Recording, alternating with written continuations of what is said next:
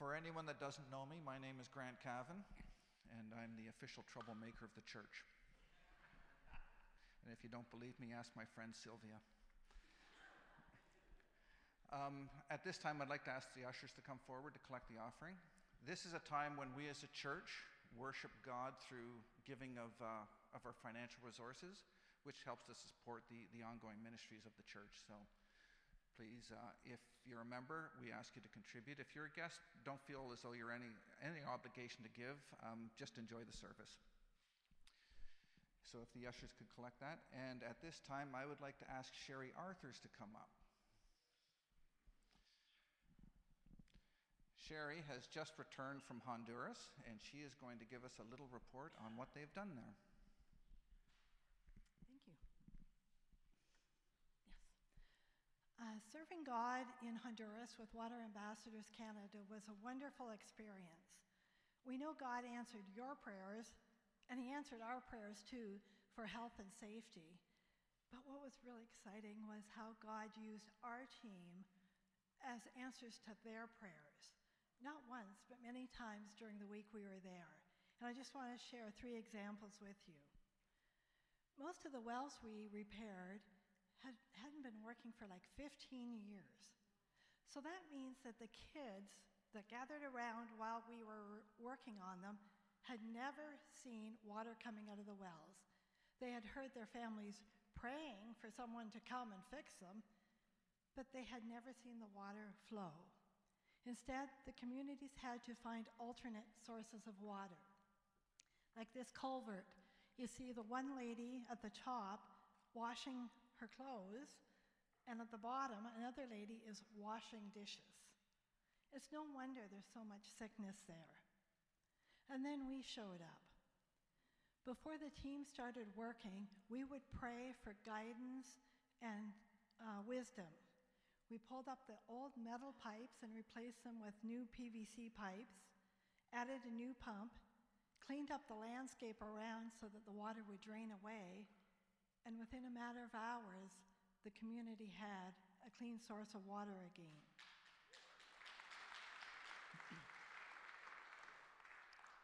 this is one lady that we met while we were there. She's a teacher, the lady on the left. But unfortunately, the school closed because the well in front of the school had stopped working. So, what happened was all the kids had to go to another school further away. And this lady was out of a job, so she became the village midwife. It wasn't the job she wanted or had been trained for. we were able to fix that well, and with a working well, then the kids can come back to school there, and the teacher will have a job again. So that was really exciting to be able to do that.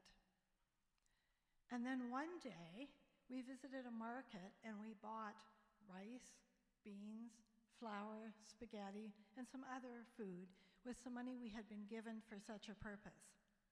We delivered the food to a school that feeds 130 kids every single day. It's a faith based program and they never know where the food is coming from. They just pray and leave it up to God. Until we showed up that, on that day, on Thursday, they didn't have enough rice for the following week. We were their miracle, and that was a real humbling experience for us. At the school, we were also able to spend time with the kids, coloring, handing out stickers, painting fingernails, and playing soccer. But one of the greatest privileges we had there was praying with the people, whether going on prayer walks or having praying with the people who came to the well repairs. If you'd like to know more about Water Ambassadors Canada or our trip, just ask Paul, Frieza, Tom, or myself. Um, and just to let you know, there were more people on the trip than just the four of us, but I thought I'd just show the pictures of the four people from Ridgeview. And to thank you for your prayers and individual support, we hope to hold a thank you night sometime in November, and we'll have videos and presentations.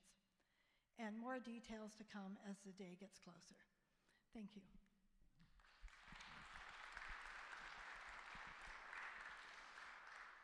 if you could uh, just join me now to, to pray for the group that went. Father, we come before you. And as we hear of stories of answered prayer, we thank and we praise you for this, for you are mighty. You reach around the world, and there is no mountain you cannot overcome. And we thank you, Lord, that through this group, you were able to answer the prayers of those down there. We pray, Father, that you would also touch the hearts, the minds, and souls of each participant that went.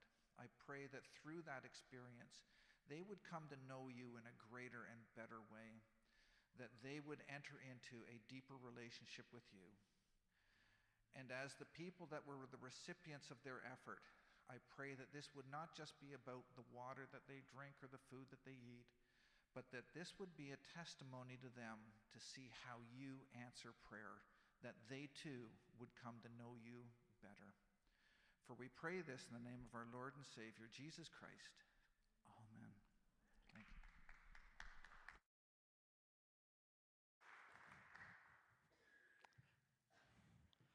you. Good morning. Now it's the great moment of truth. Does it work?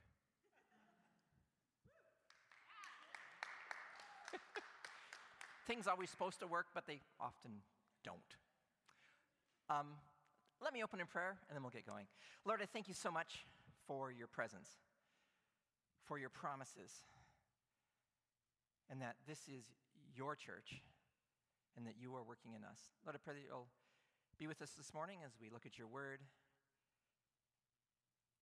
Help us to hear, and not just hear, but to obey. And that you would be in our lives this day and going forward. Amen. So, new year. Well, new school year. And of course, for those of us in school, that's sort of like that's the new year. So it's a new year. It's kickoff Sunday. It's an exciting time, like, you know, sort of the sunrise of the year. Um, it was a year ago on kickoff Sunday that Pastor Joe um, reminded, reminded us of, reminded us of, I wonder if I had too much coffee. I think that's probably an oxymoron, but who knows? Okay, reminding us of the purpose of our church that we be a church which is joyfully leading others into a growing relationship with Jesus. And then this year happened. And it's been a tough year. Tougher than I think any of us expected. And but we're still here. And our purpose is still to lead others into a growing relationship with Jesus. And we know this is God's church, not ours. You know, sometimes it can be confusing looking at this and knowing is this a sunrise or a sunset? And we need to keep reminding ourselves that this is a sunrise. And even though it feels like the church around us is shrinking, it is God's church and He is with us. So, what do we do? How do we how do we start anew? How do we grow? How do we be the church God wants us to be? How to become a great church? Now, there's certainly no end of advice. Here's just the first page on the Amazon bestsellers in church, Christian church growth. There are over 10,000 different titles in that category. So there is plenty of advice on how we can become a stronger and a healthier church. And I bet many of these books are really great. So, as a board and as a church and as leadership, we've, we've been looking and trying to understand how are effective churches doing it? Well, one thing, of course, a lot of the churches that are doing well have a real focus on quality music and worship. Here's an example of one of the, you know, sort of the what's the word? The, um, the benchmark example. This is one of the Hillsong churches. They have over 40,000 people worshiping every Sunday, and with a, a church based on quality, excellent music that reaches people's hearts and brings them to the Lord. And so we want to make a focus on music. It's important. Um, some of the greatest churches have really great preaching. Now, of course, really great preaching looks different to different people. Some people think Andy Stanley's the best, and some people think Andy Stanley is not. But the point is that great churches have really great cheap preaching. We're going to make this a priority. We have to. What else? Well, community groups, small groups, important way of us getting together and, and worshiping God. Um, that's got to continue to be a priority for us. Perhaps facilities that really show people where our hearts are, a good kids, kids program, a good, you know, renovating our foyer. Maybe these are things that are important for us to do that, you know, churches that are not shriveling have invested in these areas. So we're, we're, we're considering these things. These are important. But these are not fundamental. This is not how to be a great church. These are not the foundation, because advice along these lines in the past might have been very, very, very different. I mean, there's a time when, I mean, how can you be a church parish without a monastery? How else are people going to be able to come and really devote their lives to the knowledge of God? Or, I mean, a great cathedral is the thing that you can do that will, over the centuries, continue to bring glory to God the Creator. And so we have buildings like St. Paul's in London, and if you ever have a chance to visit there, it declares the glory of God. But that's not really the path to greatness now. Or, I mean, if you want to communicate to people who are literate the glory of God, you've got to use the newest technology in stained glass windows. And I'm not kidding. It's funny, but this was important. How can you be a church? How can you communicate the gospel without something like this? And this is going to bring people in. Maybe it's not important today. Or organs, stunning instruments, music that people had never heard before, and now we have these, this incredible technology. An organ is what's going to bring people. Or even, I remember the day, even in my lifetime, when the Easter cantata at the church was the highlight of the year and people from the community would come. But today, I don't think people are going to come to hear a cantata. So, any of these advices are temporary. It's now, and it's debatable, and it isn't fundamental, and it's not the path to greatness, no matter which way we go in any of these decisions. So, we want to look to for eternal and authoritative advice. What is the path to greatness for a church? So, you know, as, when, as I've been reading the New Testament over the years, a couple verses popped out to me. The first one here on the left is by Simon Peter. Um, you know, his, his, his mini uh, resume, a disciple of Jesus, an apostle, and a church leader. Um, he says, if you possess these qualities in increasing measure, they will keep you from being ineffective and unproductive. Ooh, I like that. I would love to be kept from being ineffective and unproductive because sometimes it feels that's kind of what we do. How can we keep from being ineffective and unproductive? Or Apostle Paul, another apostle, um, author, wrote most of the New Testament, missionary.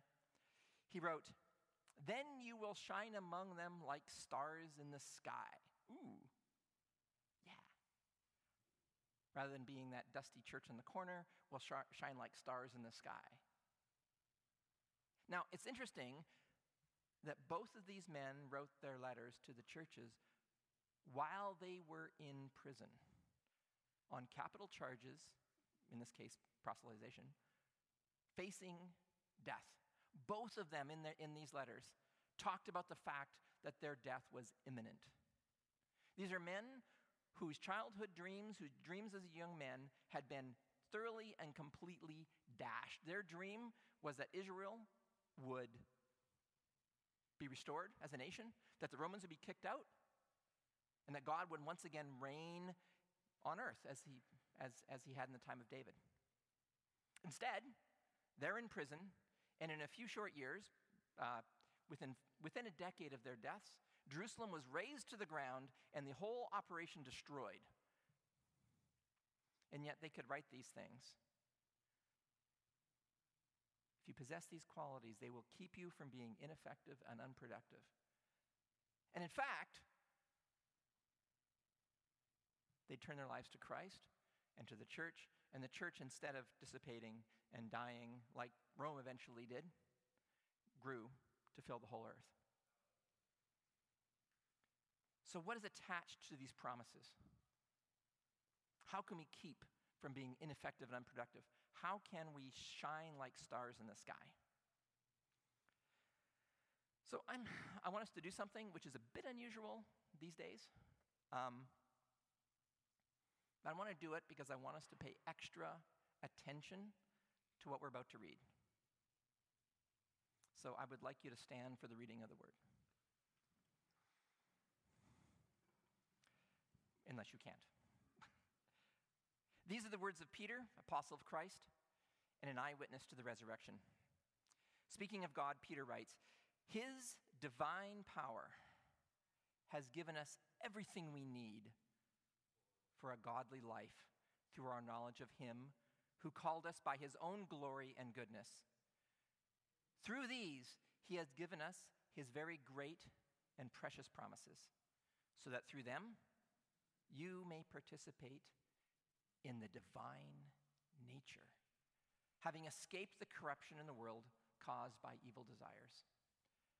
For this very reason, make every effort to add to your faith goodness, and to goodness, knowledge, and to knowledge, self control, and to self control, perseverance, and to perseverance, godliness, and to godliness, mutual affection, and to mutual affection, love. For if you possess these qualities in increasing measure, they will keep you from being ineffective, unproductive in your knowledge of our Lord Jesus Christ. But whoever does not have them is nearsighted and blind, forgetting that they have been cleansed from their past sins. Therefore, brothers and sisters, make every effort to confirm your calling and election. For if you do these things, you will never stumble, and you will receive a rich welcome into the eternal kingdom of our Lord and Savior, Jesus Christ. You can, you can sit.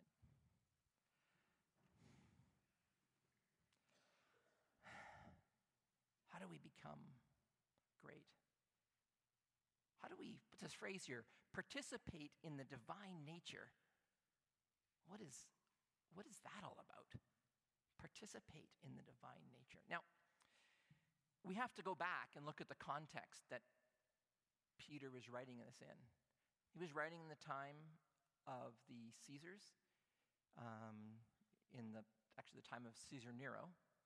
Um, this is a time of the imperial cult of Rome. So after his triumphal return to Rome, um, after his great conquests, um, he came in, uh, Julius Caesar came into Rome uh, to a hu- in a huge parade called a triumph, where he was celebrated, and he allowed himself, as he took over the nation, to be declared a god. And I say allowed himself. yeah. Um, and then, after he was, was murdered, assassinated, executed, each emperor in turn was granted that honor of a god. Temples were built in their name, rituals were done to honor them. They declared themselves divine. So, is this concept in Paul's mind when he's saying that we can share in the divine nature? Maybe, but not. Because with these men's great power came great evil. Their power was based on conquest, their wealth on looting the nations around them, the taking of slaves. And if you have the mispleasure of um, reading about the private lives of these emperors, their tales of adultery, incest, and pedophilia. And most of these men retired by assassination. participating in the divine nature, we can do it Caesar's way by conquest, by our position, and by our own great deeds. But this is a path that leads to death. What does Peter have to say about it? He says, He has given us His very great and precious promises so that through them you may participate in the divine nature. How do we participate in the divine nature? Through God's very great and precious promises. What are they? What are His great and precious promises? Christ made many promises to us.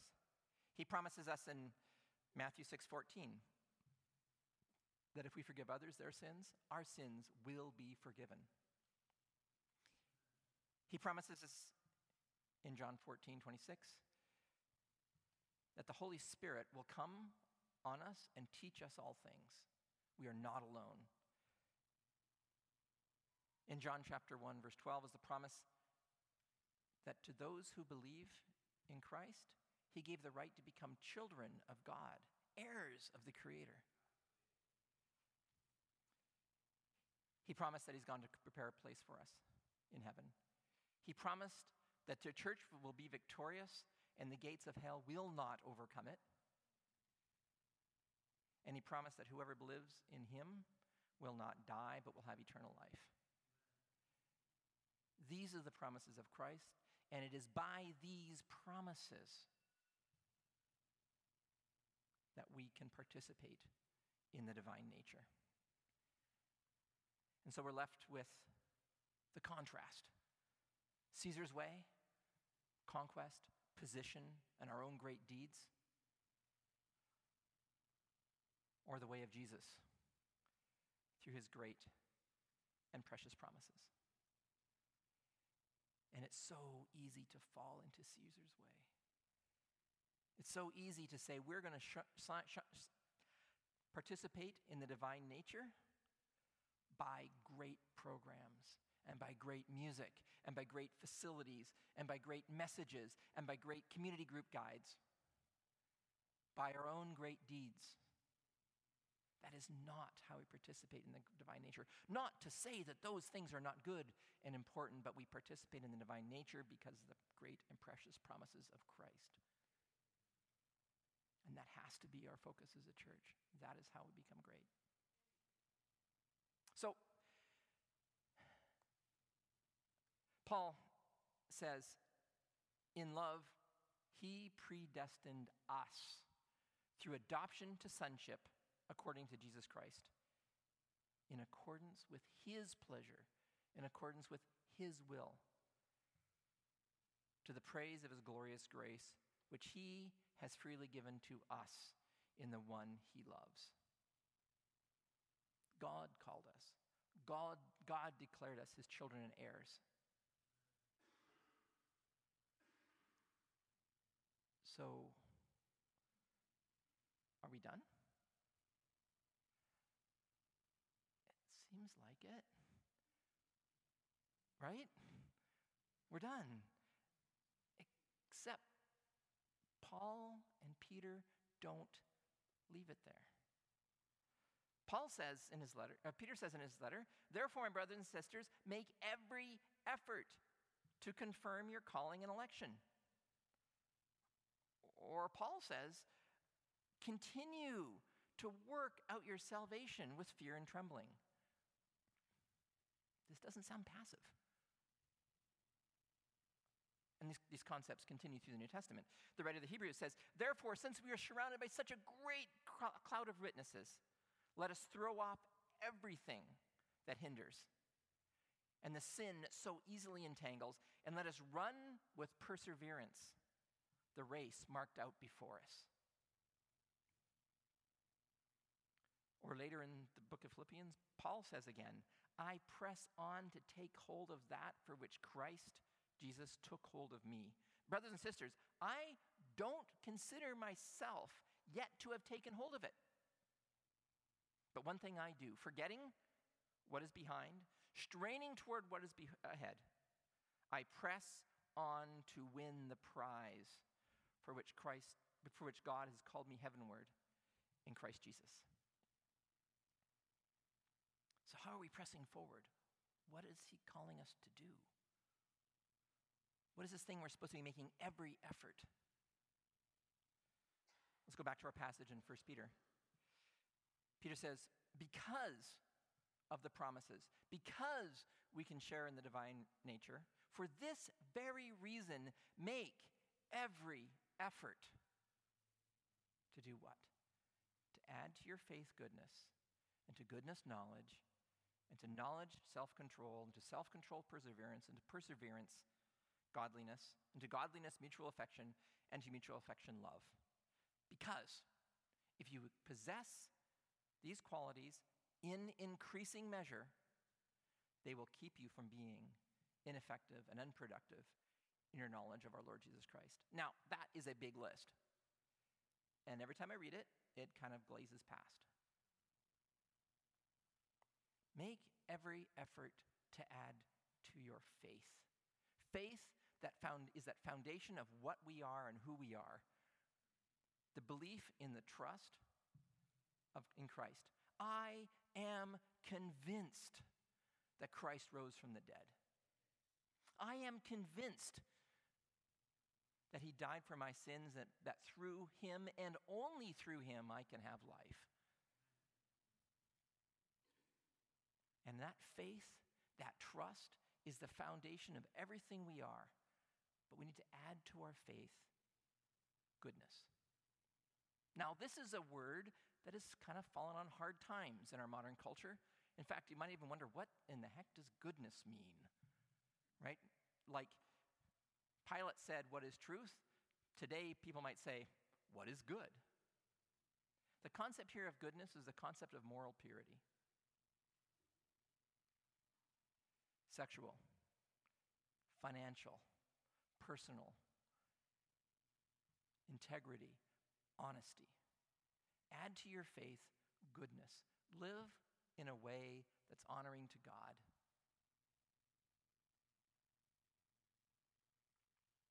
Without goodness, we, it's hard to continue. To our goodness, knowledge. Knowledge.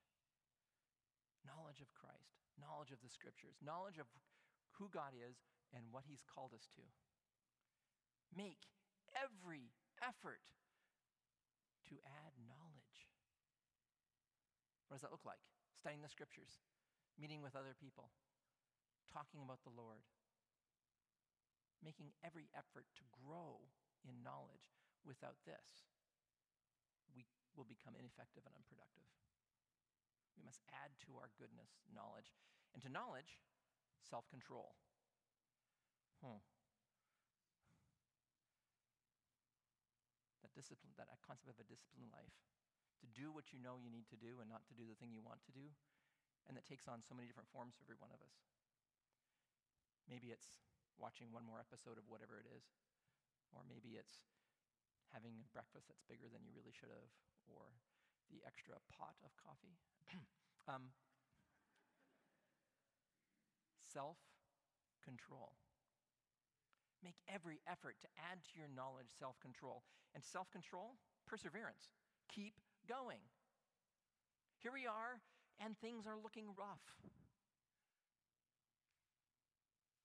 Add to your self control perseverance, to keep going, to keep serving Him. Make every effort to add to your self control perseverance, and to perseverance, godliness.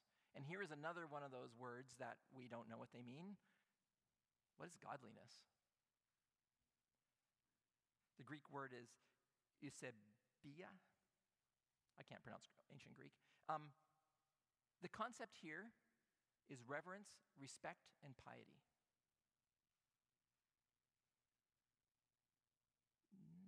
Not that we do as much as we used to, right? It comes back to the Lord's Prayer at the beginning, where Jesus tells us to pray, Our Father in heaven, hallowed be your name. It's that concept of having a fear of the Lord, a respect for Him. Not casual, but a respect for God as the Almighty Creator. Make every eff- effort to add to your perseverance godliness, respect, piety. And to godliness, mutual affection. This is the, the Greek word here is Philadelphia, brotherly love. It's the love that we have for people who we are working with, with for our partners, for our friends. It's the love I have for the other men on the board, the other men in church leadership, the love I have for people who I'm striving together with. This is critical. We cannot have a church if we do not love each other. Make every effort to add to your piety and your reverence the love for your brothers and sisters in Christ. Foundational. We cannot continue without it. And then adding to mutual affection, love, agape. This is the love that Paul defines in 1 Corinthians, where he says, Love is patient, love is kind, does not envy, it does not boast, it's not proud, does not dishonor others, it's not self seeking, it's not easily angered, it keeps no record of wrongs, does not delight in evil, but rejoices in the truth. It always protects, always trusts, always hopes, always perseveres. This is the love that we have, the undeserving love that we have for others that Christ has for us. Make every effort to add to your love for your brothers a love an undeserved love for everyone. Because if you possess these qualities in increasing measure, if we're making every effort to add to them, then they will keep us from being ineffective and unproductive in our knowledge of the Lord Jesus Christ. But whoever does not have them is nearsighted and blind, forgetting that they have been cleansed from past sins. If I'm not loving my brother, am I not forgetting that Christ forgave, loved me? Am I not forgetting what Christ has done for me? If we are not growing in these things daily, we have forgotten what Christ has done for us. In the in our parallel passage in book of Philippians, Paul talks about it this way. He says, "Make my joy complete by being like-minded, having the same love, being one in spirit and of one mind. Do nothing out of selfish ambition or vain conceit. Rather, in humility, value others above yourselves, not only looking to your own interests, but each of you also to the interests of others. In your relationship with one another, have the same mindset as Christ Jesus, who, being in very nature God, didn't consider equality with God something to be grasped, something to be used to his own advantage. Rather, he made himself nothing, taking on the very nature of a servant and being made in human likeness. He humbled himself and became obedient to death, even death on a cross.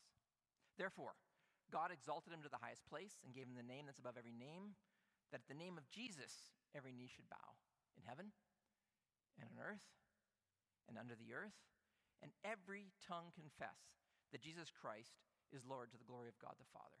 This is the picture of how we share in the divine nature, how we participate in the divine nature by being like Christ, by he, having his attitude, by being overcome by love for the Father and for each other. And so Paul continues, as we've already read continue to work out your salvation with fear and trembling. We work out our salvation by growing in faith, in godliness, knowledge of Him, self control, perseverance, goodness, and love. But how can I do that? How can I do that? How can you do that? I know myself and I know you. We are filled with evil desires. How can I work out my salvation? How can I be, grow in these things? Paul has the answer. He says, It is God who works in you to will and to act according to his good purpose. It is God who works in this church to will and to act in order to fulfill his good pur- purpose. I can make every effort to add to my faith goodness and to goodness knowledge and knowledge self control and self control perseverance and perseverance godliness and to godliness love. I can do that because of Christ working in me. And without that, I cannot. And so, where do we go from this? Paul continues Do everything without grumbling or arguing, so that you may become blameless and, pure. When I not out of self, selfish ambition, but for someone else, I can't grumble about it. can't complain. And in this way, we become blameless and pure, children of God without fault in a warped and, warped and crooked generation. Don't be deceived. We know this. The generation we lived in, live in, like the generation Paul lived in, is warped and crooked. But if we do these things, we will shine among them like stars in the sky as we hold firmly to the word of life. We can become a great church. We can participate in the divine nature we can escape the corruption of the world caused by evil desires. And we can do this because the Spirit of God working on us, changing our will, changing our actions.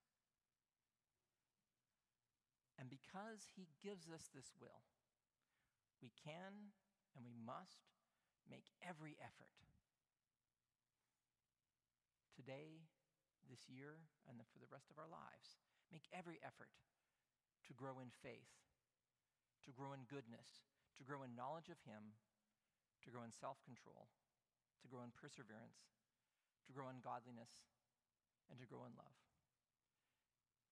Because if we do these things, we will never stumble. And we will receive a rich welcome into the eternal kingdom of our Lord and Savior, Jesus Christ. Let's pray. Lord, we thank you for who you are,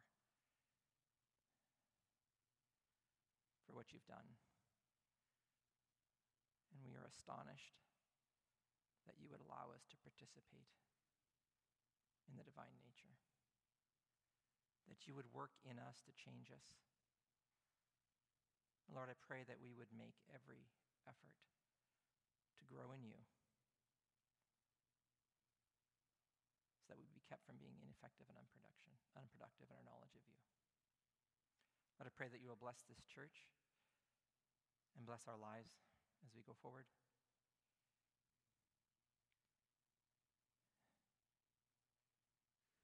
Thank you that you promise to keep us from stumbling. Amen.